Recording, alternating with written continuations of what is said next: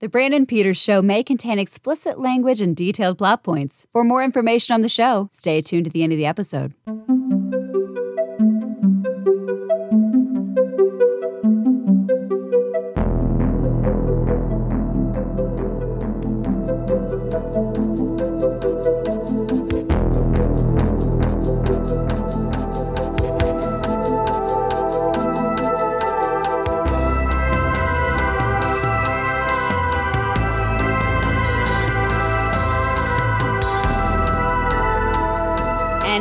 Now, here's Brandon.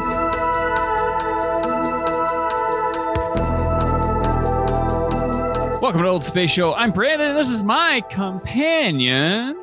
Russell McGee. That's him. Uh, this series of Old Space Show follows the simiantastic adventures of Galen and his two astronaut pals as they wade their way through the futuristic Earth in the short lived television version of The Planet of the Apes. Today, we discuss the 10th episode. They got to double digits, folks. Woo! The interrogation. When Peter is captured by Urko's soldiers, he is forced to face two equally horrifying options. He can either be killed outright by Urko, or he can be used in a brainwashing experiment being performed by a prominent ape doctor using a forbidden human text on the subject cast. Ooh. All right. And- what what is with her name, Wanda? I'm like, of all the names to come up with, I'm sorry, but that's like it's a small thing, and that's not even the thing that I was telling you about that I was going to go Mhm. on about. But Wanda for a ape, I just it does not read for me. You tell us, folks.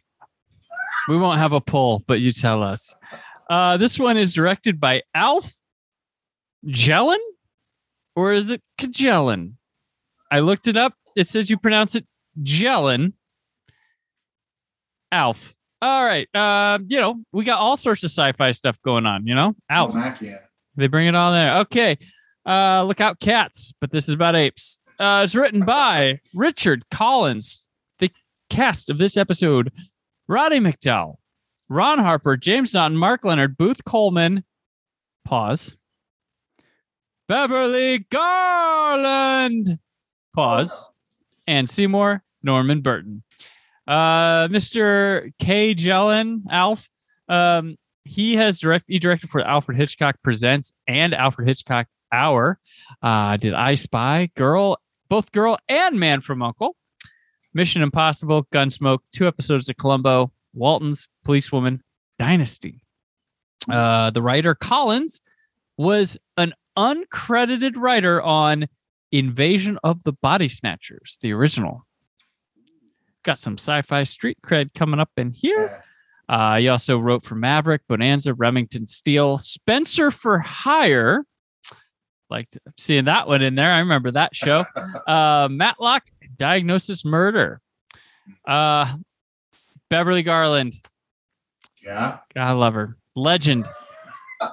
a legend. Uh, she had a hotel in uh, Studio City, California. The Beverly Garland Holiday Inn or Marriott or something like that. Did you go there? Well, when my parents would come visit me out there when I lived there, they would stay at her hotel. Like they Uh-huh. loved it. They loved her hotel. It was just a freaking hotel. They loved her hotel. Um, and I believe I could be wrong, but in the early days of the Academy Awards up through to the mid 70s, that's where they were held. Were in the Oh. Beverly Garland uh, ball, Wow. a ballroom in there. Um, Wow.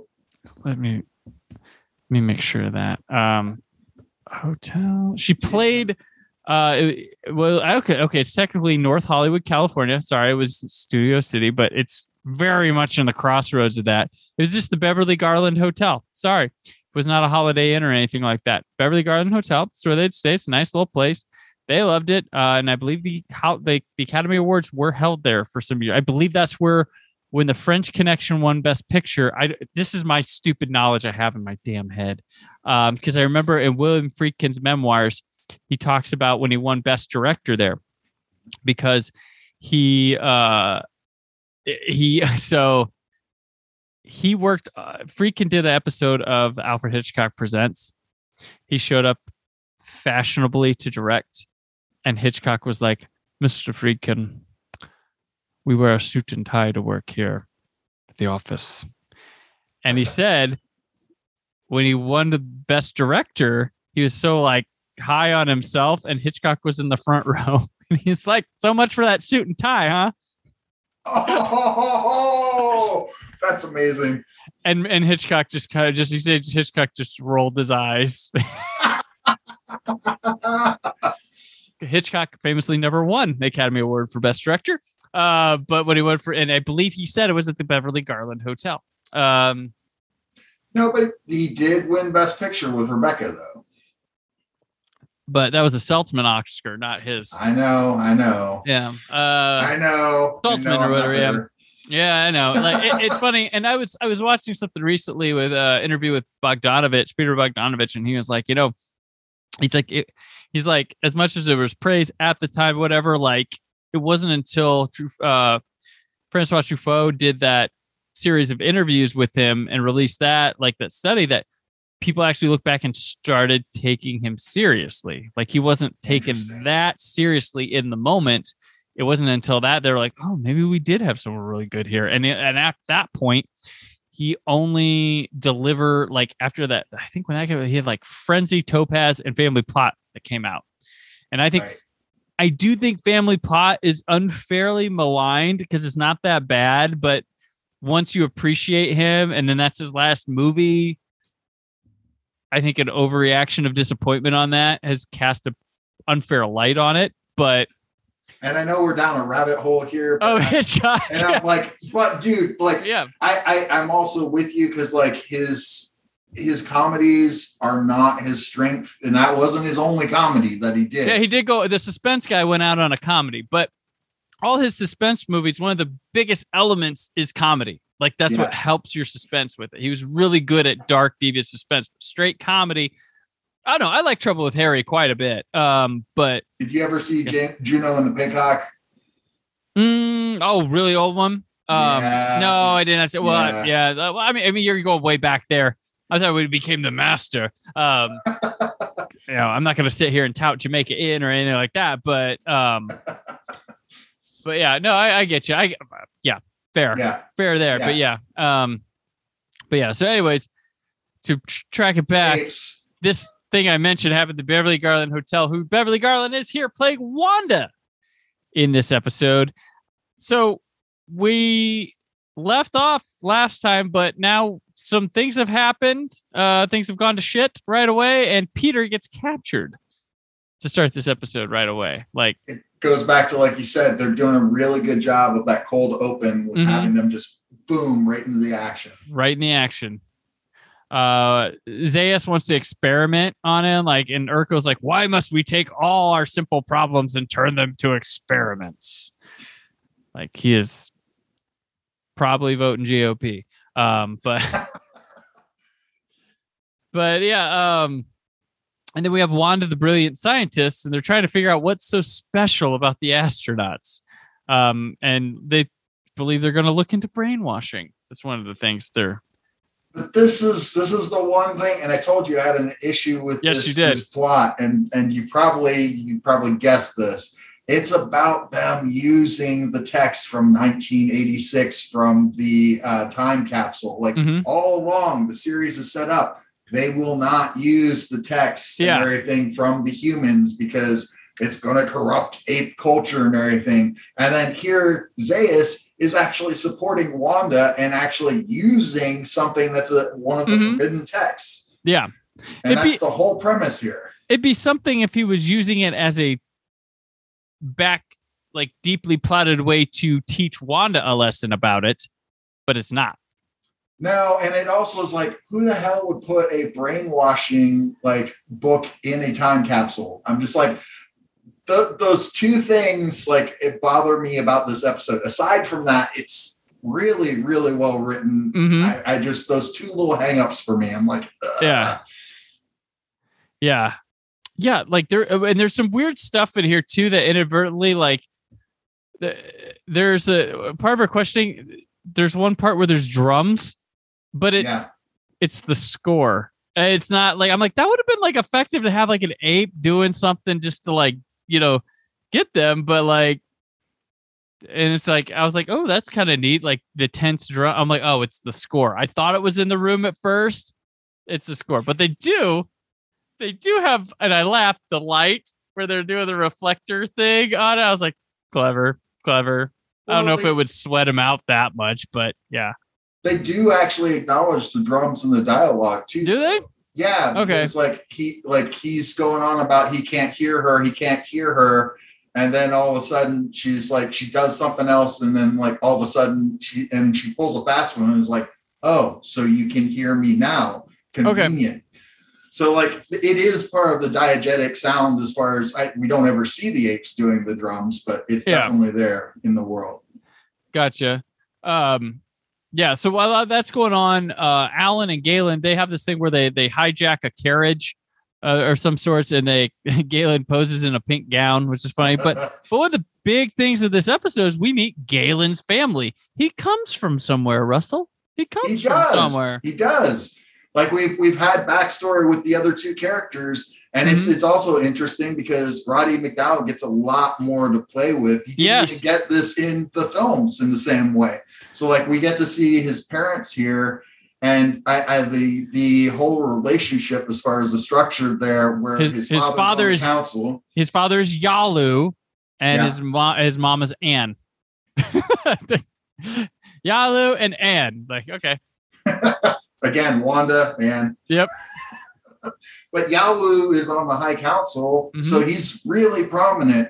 And then it's interesting because he's very conservative, but the mom, and you see this then how like Galen Mhm. and how his character has evolved is more open-minded about things and she's the one who's able to persuade the father into listening a little bit more as the episode goes Yeah, yeah, for sure. Um, yeah, there there's some big moments in it. I, I do love the uh, like the the mom. Her makeup looks like they're using like a new mold Yeah, of a longer nose Like maybe it didn't fit her face. The ones that they probably were using on different everybody. So I'm wondering if they had to make a special shape for her her face that yeah, that just didn't fit well. And then he her, his dad's got an ape version of a like a Mister Rogers dad sweater on, which I thought was cute. There, there, he does have a great conversation with his father too. Like you were saying, like uh, it's a good dynamic. He's like, "Do you think No, you could?" agreed. He goes, "His father's like, do you think you can change our world?" And he goes, "I'd like to." I'm like, Yeah. It's good. It's good lines there." Um, and I think they're like they're really, especially with the stuff with the father here in this episode, and and like the family dynamic and what's going on. They are really finding their footing with this series on the racial and prejudice social commentary stuff. Mhm. like they're really digging in Mhm. and doing well on it. Um it's it's the meat of their dramas and it's not just forced there and it's just but it's working. It's it's a through line now and it's like it's awesome to see these situations. Like to go town to town to find it in different ways to try to fix and succeed or fail in different ways and it's really really making the show much more interesting in the drama department for sure because Galen basically questions his father and asks him, you know, what you know and what you think about humans is that based on ritual and routine, mm-hmm. or what? Where is your ideals? Are you open to other things? And that's part of that conversation Brandon was just talking about a little bit ago.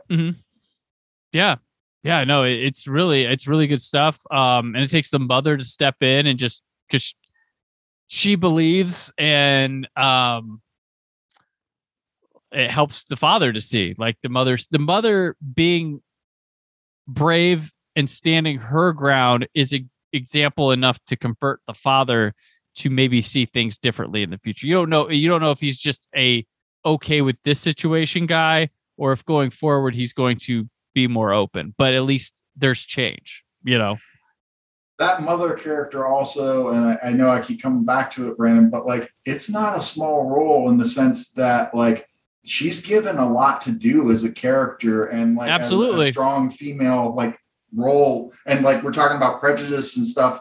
I think there's another commentary going on there as far as with even the sexes, as far as how Yeah. she's given more to do here. Yeah. They're yeah, they're taking core social issues and stuff. Um simple maybe the simple ones on the surface and they're finding the way to make them deeper like uh, within the ape thing. Um and It's it's yeah. I was gonna say it's like whenever Urko's men come to search their house, like Yeah. they the ape guards actually respect her Mm-hmm. more than they do even the father who's on the council because like it's almost like there's a matriarchal type of way that they actually have that respect for a mother figure Yeah. and the way they handle that. Yeah, for sure, for sure. Yeah. Um yeah, that that's that's the deepest. I mean, there's that interrogation stuff going on, but that I mean, this the family stuff with Galen is far the most interesting aspect of it. Um we also talked about that before is like there there's no mention actually of Galen's uh, family in the synopsis for this at all. right, yeah, yeah. When you look at the wiki, so like hmm a lot of the meat and potatoes of this episode just gets glossed over. Because the, the easy A to B is that, um, but it's all in the details that makes this one more interesting than the actual like narrative crux of it. Because there's a there's its own story in the middle of it that has to succeed in order to get to the other one's finish. Um, and yeah, I, I do. There is um some interesting. There's one interesting part with Peter too, where they they're dizzying him on a table.